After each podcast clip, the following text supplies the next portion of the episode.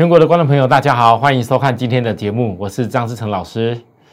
这个今天我相信很多人都遇到大盘这个下跌的时候，可能有很多股票而是压下来的。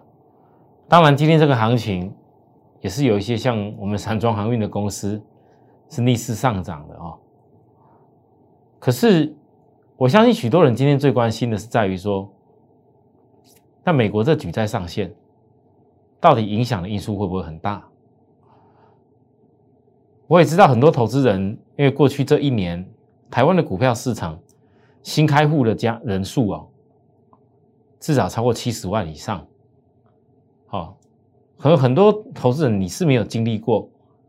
过去美国所谓遇到举债上限的状况的时候，或者是说这个问题到底可不可以解决？因为听到好像美国政府要破产、要关门，政府要关门就哦开始怕的要死，他的美国盘大跌。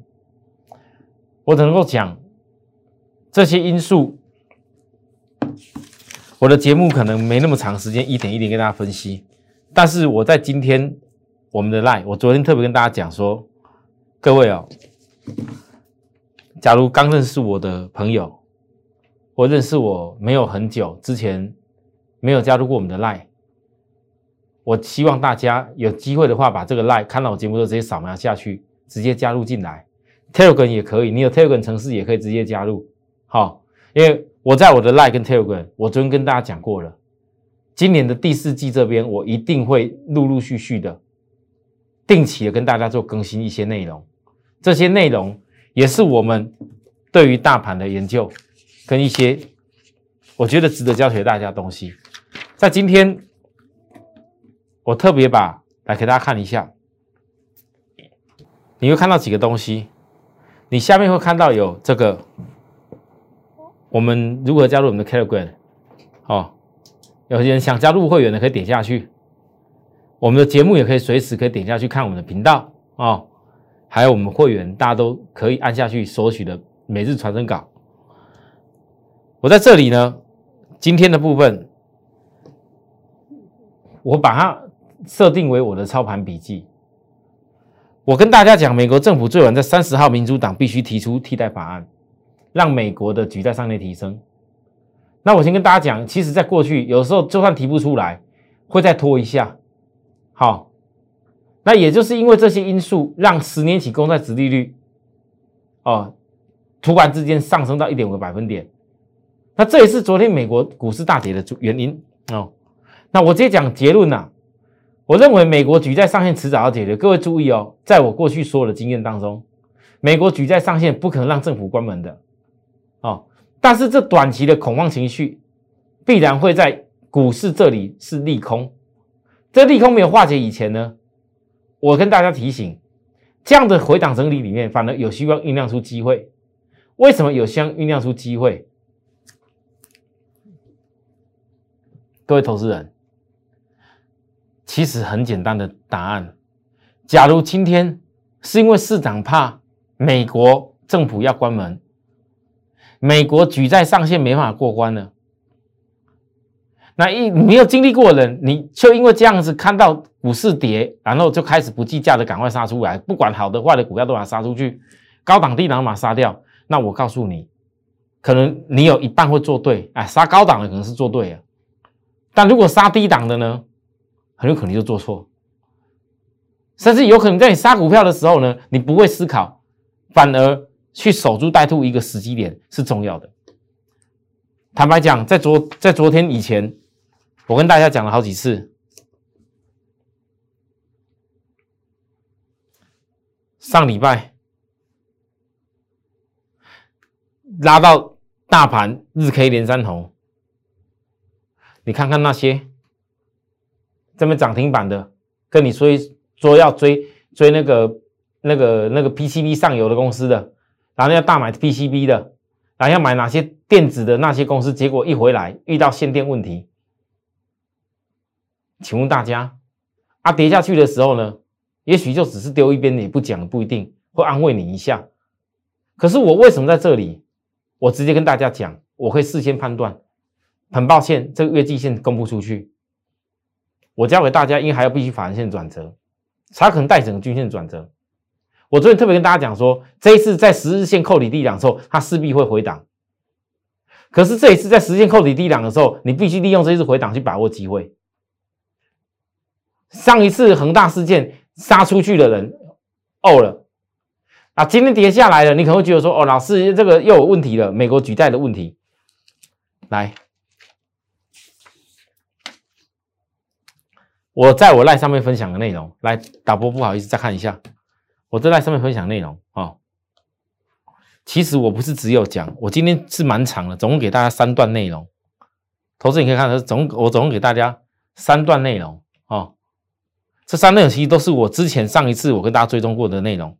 大盘也好，我看好的低本一比的公司，看好的看好的看好的那个散装航运怎么看？其实我跟大家分享一下，好，来再来，我这又告诉大家，台股的技术 K K 值。是在三十六了，下周是台股高点一八零三四回档来十三周，接近重要的时间大转折。那短期国际的因素下跌，在我的经验，容易酝酿出指数低档的转折。然后巴拉巴拉巴拉，我特别跟大家讲说，请注意哦。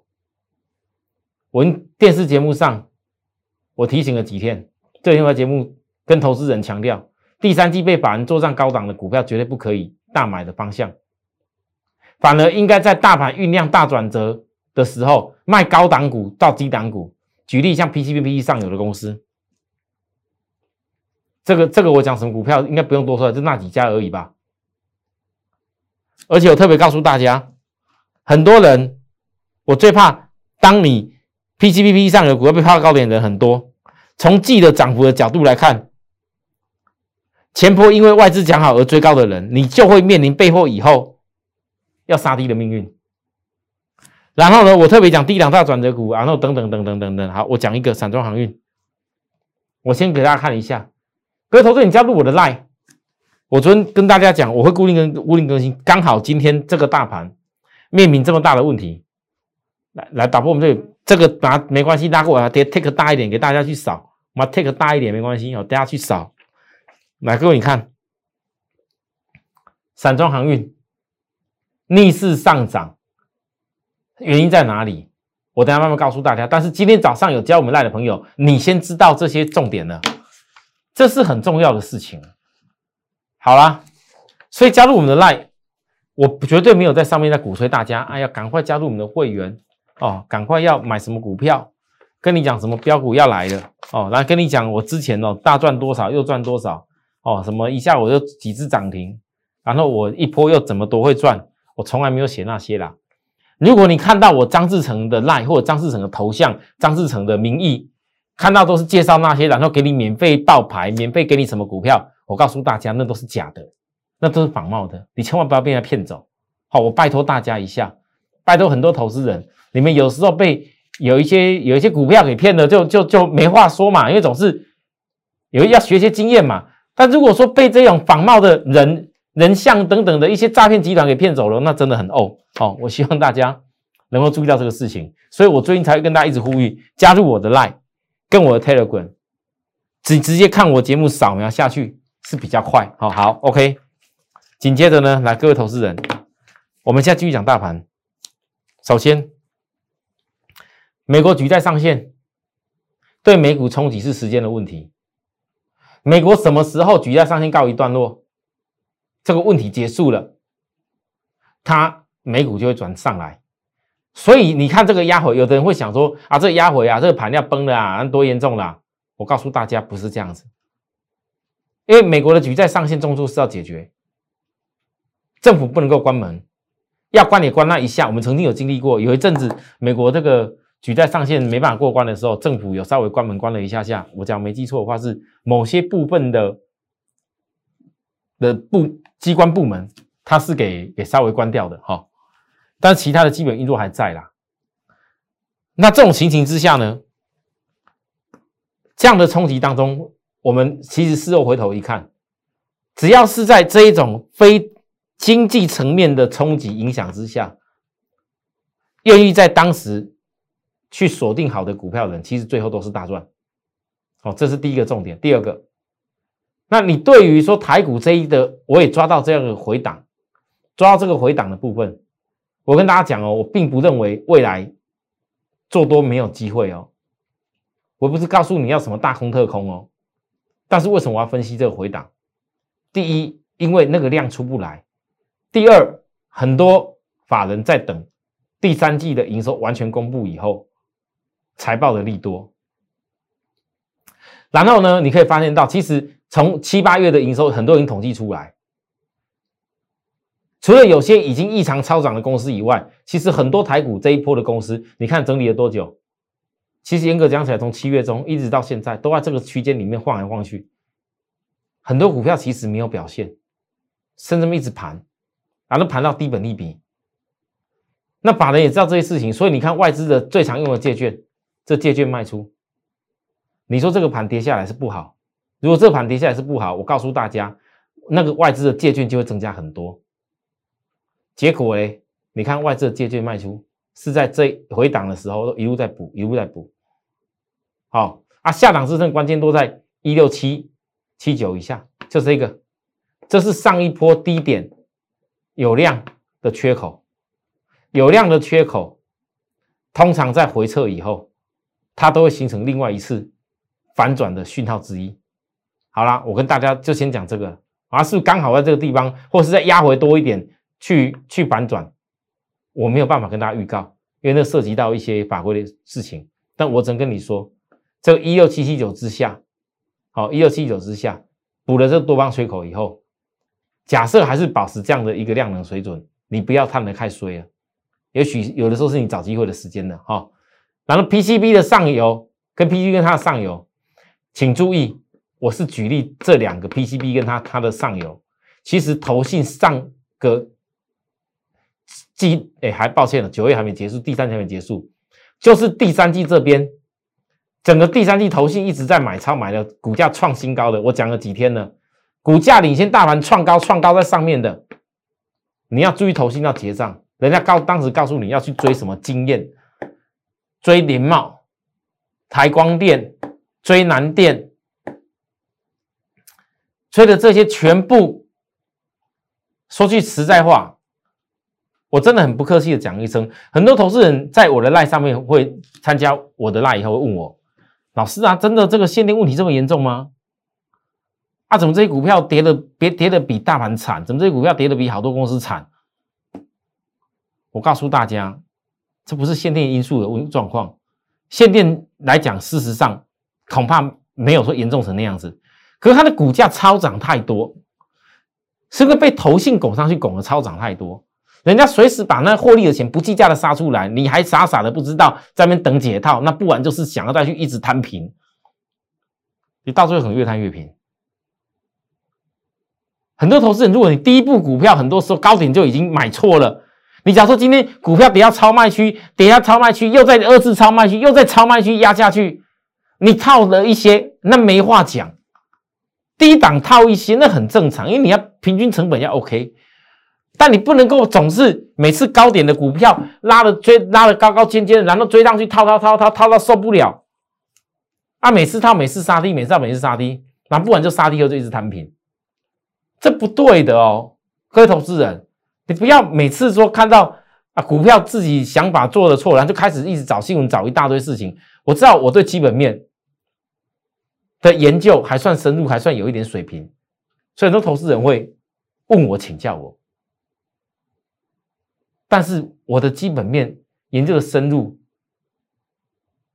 你仔细想起来，就像张老师我跟你讲的我的看法跟答案以后，就能够改变你以后不要再去追高杀低的事情吗？我还是教大家好了啦。总之，最近这个盘，你要投信没有卖完的股票，你暂时先不碰。哦，我就说这样子，其他的我也不用特别说什么了。好，来回回来继续。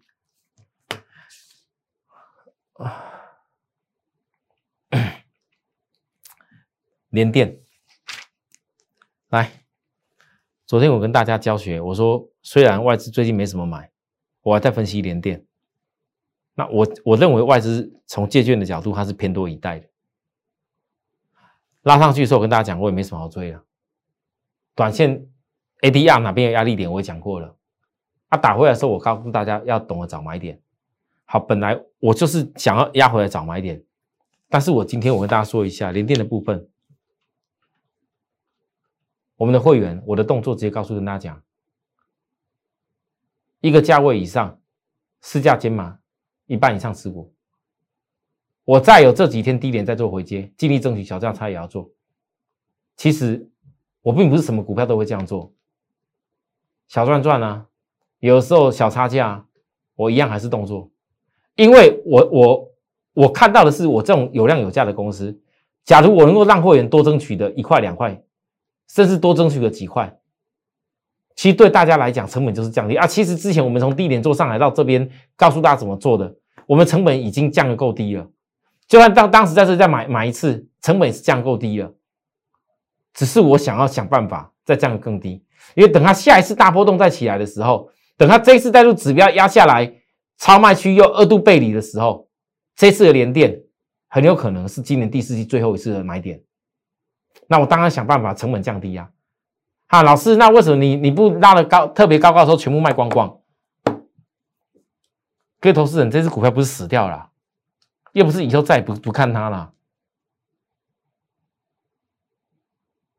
你懂我意思吗？很多投资人他会会有一个观念，好像股票买了。好，没，诶，诶，没有动就先丢一边，或者是说，呃，有些股票啊套了呢，就一直往下一直摊平。各位是因为你们不知道，譬如说，好，我举例讲好了。如果今天我我已经很清楚的知道，昨天晚上美国费城半导体开低走低收最低，势必有压力盘。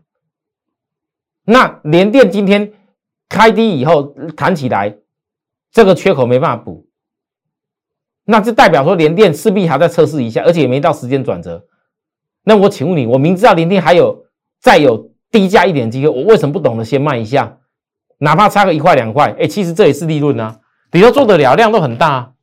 全市场我们做联电，哪一个会员跟我说没办法进出的？一定可以。所以你跟着我张志成，其实有很大的重点。我为什么选择有量有价的股票？我为什么一样在行情的变化当中，我该当机立断，该做什么事做什么事？我也不怕告诉大家，因为我把我的一个做法，如果我能够做出让大家觉得说，哦，原来这样子做是有判断的依据的。原来股票不是永远都只想买最低卖最高，原来股票不是永远都是啊买了以后看哪个公司啊跌的时候一直摊平一直摊平，有很多方式可以做的。这些方式是让你能够你的财富、你投资的股票去成长的方法。我知道很多投资人会一直很希望啊，股票买了就赶快会会会涨会涨，然后会赚会赚会涨会涨停。我告诉大家啦，来，我再说一次，各位多少投资人从当时八月结算以后，你一路看着我，我公开操作零电操作到今天。这当中也经历过很多人介绍你要买什么 PCB，PCB 的上游，介绍你要买哪些什么哎高价的什么电子股，然后，介绍你要买哪些什么股票。我告诉各位，不管你是一百万、一千万、两千万、五千万也好，反正你就只是那那一样也是那投资多少钱就是那一笔钱。你那一笔钱，不管你是要买个十档、二十档，或是要买一大堆人家介绍拉高高的股票，你告诉我，从当时八月期货结算过后到今天为止。假设你照着我所带你的方式去好好的这一支去做连电的话，请问你，你连赚到的钱会比你今天回头一看，就以当时八月期货结算以后到今天，你回头一看，很多人当时看不起的连电，结果连电老师啊，那连电嗯走来走去也只不过那一点空间而已，那一点趴数，但是我告诉你哦。你不管你是一百万、两百万、一千、两千、五千万，甚至更多，你连电一定都做得了。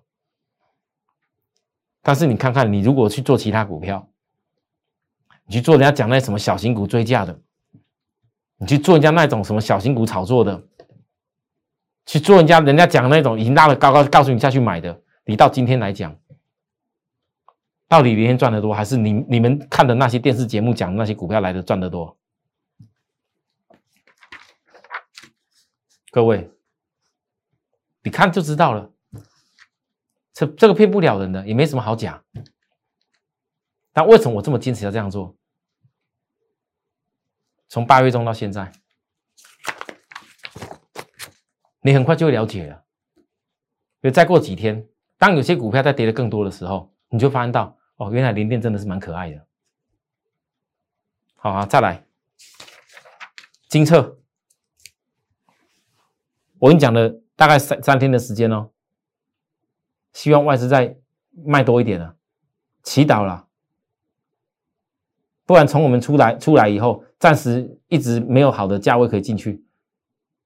当然，今天大盘又跌了，大盘今天跌，这样金策也还在这里。我只能告诉大家，如果以外资这一波低点上来的筹码的成本，外资还有一些在卖的空间。可是外资在卖的空间可能也不是很大，所以希望当别人在期待说，呃，美国举债上限又出问题了。哦，这个政府是不是关闭？啊，美股会不会大崩盘？一直在期待说做空的会不会大大大大赚头，或者是说啊，糟糕，这个盘要完蛋了，什么股票要要要大跌要死掉了？不好意思，我多希望金车可以多跌跌多一点，我多希望，因为我相信投资人看了我节目，有资金的朋友，我邀请你了，跟我一起做什么事？守株待兔，跌多一点，我才能守株待到兔啊！它不跌多，我可能还没有办法。会不会有机会跌多？你可问啊，老师，你可能有机会了。哦，美美股大跌了，台股今天也跌了很多，应该有机会了吧？你看看呢，机会 真的有吗？哦，好啦，总之在我身边的时候，你要记住我常跟大家讲的，你有时候有些钱放在身边，没什么好痛苦；有些现金在手上，你不你。打雷现在手上，你随时可以守株待兔去动作。我最怕很多投资人跟我讲：“老师啊，啊，如果你你你连电有时候守株待兔一下，你金策也要守株待兔一下的时候，那为什么不能够把这些钱？你像今天今天这个明明就在守株待兔，为什么不把这些钱看大盘跌要守株待兔的时候，你先把这些钱跑去拿去买？哇，今天比较强的散装航运呢？我相信一定会有人很想问这种问题，会员也会想问。我告诉大家，一个真正顶尖的操盘手，他如果今天本来既定好这家公司未来产业的基本面爆发时间在什么时候，他就不会因为这一家公司震荡来震荡去，改变他本来的思路跟策略。如果今天当你把资金，像很多人想的一样，老师啊，既然连电要守，金车要守的，为什么不把这些钱赶快拿去今天大买在散装航运？我问你，散装航运是新新朋友，你当然可以买了。可是我问旧会员们，我问许多观众朋友，你觉得如果今我把所有已经在守株待兔钱又跑去买散装航运，啊，今天散装航运强的时候带你下去买了啊，万一跌下去嘞，万一震荡下来嘞？啊，万一正好金策买点出来，或者连电正好买点又出来，我问大家：啊，你散装航运钱拿去哪里？你还有资金做其他事吗？没有哎。所以，同样的道理，不要说散装航运，我是在举例哦，各投资人。有人跟我说：“老师啊，那既然你已经也看到油价上涨的推升，看到煤炭、水泥价格上涨的推升。”会带动 B C I 指数、B D I 指数的大涨。那为什么老师你没有特别告诉我们要去买跟油价相关的一些股票？各位投资人，我也是有跟大家报告过，那个今年第四季用油旺季相关的说话，我有报告过。可是我没那么多资金。如果今天我已经决定好，我连电跟金车要守株待兔的话，那么我这笔钱我就一定帮会员准备好。我假如今天一样又跑去买那个大家今天看台逆势上涨的说话，那他不好意思，等真的点来的时候，我有钱去买那些我要的股票吗？所以有的时候有些钱在身边是一个必须要学习的。不要觉得说，好像这个钱每天都一定要吃饱饱，每天像在照着那自助式餐厅一样吃到饱的哦，我这个龙虾也要吃啊，我这个这个那个那个蟹也要吃啊，我生鱼片也要吃，我生鱼片呢，呃，鲑鱼，哎，黑尾鱼，然后这个什么青鱼，然后然后包含那个什么，哎，花枝也要吃啊，结果这些吃的不够，然后又看到那个牛肉面哦，很好吃，熟成的牛肉，赶快又要吃，然后看一看，哎，这个糕点甜点也不错哦，这个马卡龙什么，各位啊，看看，哎呦，提供那个什么红酒，你什么都要吃啊。当然，自助料理什么都可以吃，没有错。可是我问各位，你真的从头到尾每样都吃下去的时候，你不吃要吐，那还真的奇怪呀，对吧？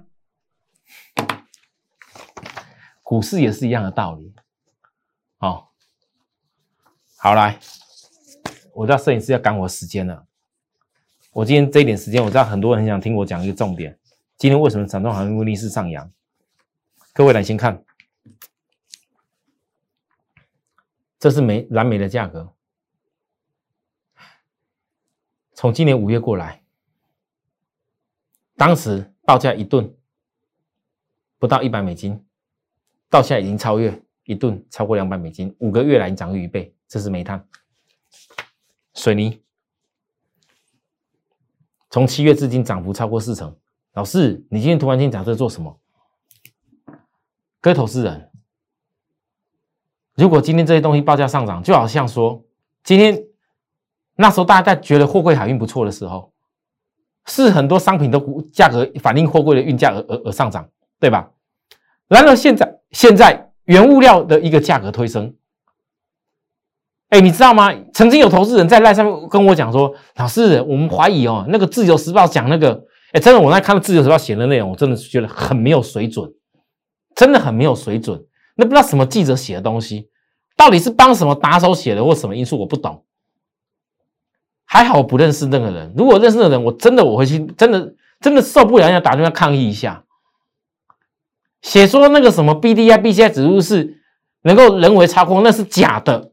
哎，真的是问我这问题哎，看了 B C I 指数一不小心喷的太快了，老师那是假的吗？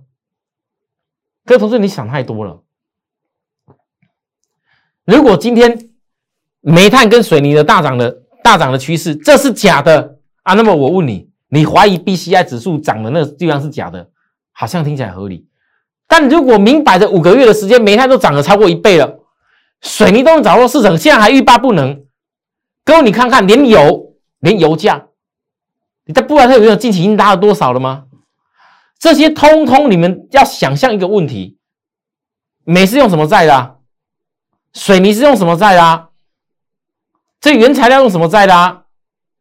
之前新兴曾经因为油轮被他批评的时候，那现在油轮价格涨上来了，请问你你要怎么看待它？这就是关键。所以其实你跟我们一样认真去研究一家公司实质内涵的基本面的时候，你会得到很不一样的成果。在盘整的时候，盘整啊。当你今天看到水泥价格上来，当然你可以想说去去做水泥股，看你自己。但在我的角度，我觉得在水泥原材料公司，为什么我一直锁定散装航运？因为这些公司的船，它的固定成本是有限的，而当价格在暴涨的时候，那获利的能力是跳跃很快。我不怕在季线扣高点的时候一路扣底下的时候跟大家分析，我分析多少天了？来，今天水域名再运水泥船比较多啦，这全市场应该是我第一个告诉大家的啊。今天哦，逆势在慢慢的上涨哦。今天虽然涨一点点，零点一，涨零点一六趴，可是今天跌三百多点，它还是逆势上涨啊。重点是右底在逐步出量。好来，星星，还有有星星，多去研究一下星星的客户，里头有比利时的这个 B 开头客户，抱歉我不会念，好。日本 NYK 啊，还有这个这个我也不大会念哦，sorry 哦。新然后新加坡的哦，这个讲煤机座应该是力拓集团，然后 BHP 也是必和必拓集团啊，你去看看。新兴的客户主要是跟谁有关？蓝煤跟铁矿石有关。所以为什么今天新兴第一时间会先冲起来，量也出来了啊？当然今天盘跌成这样子，感觉上的 K 线很丑哦，看看，但是我认为。事实上，今这 K 线是有意义的啊，是而且它也是未来散装行最早一家绩效扣低档的股票。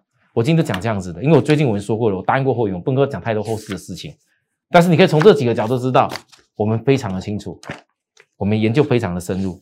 好，包含到来各位来，最近几天跟大家报告金豪科，今天也是受大盘影响压下来。哦，我昨天特别跟大家讲了，不要每次我跟大家报告以后，啊，结果融资增加。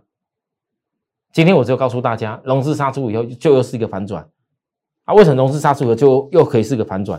因为昨天我跟大家教学的，其实低润逆势强哎，南亚科今天没跌还涨哎，昨天就大涨了。那今天呢？各位，如果连南亚科这一种低润的哦，主要的制造的公司都能都能够逐步的定高，反映低本一比起来，那么金豪科前三季可能赚超过十块的公司，我问你，这种公司的价位在这里，你跟我说它要死掉？我觉得是融资的干扰关系啦。不管你看那些融券在这个地方增加这么多的部分，其实法人已经默默默的默默的守候在，可能要嘎它了。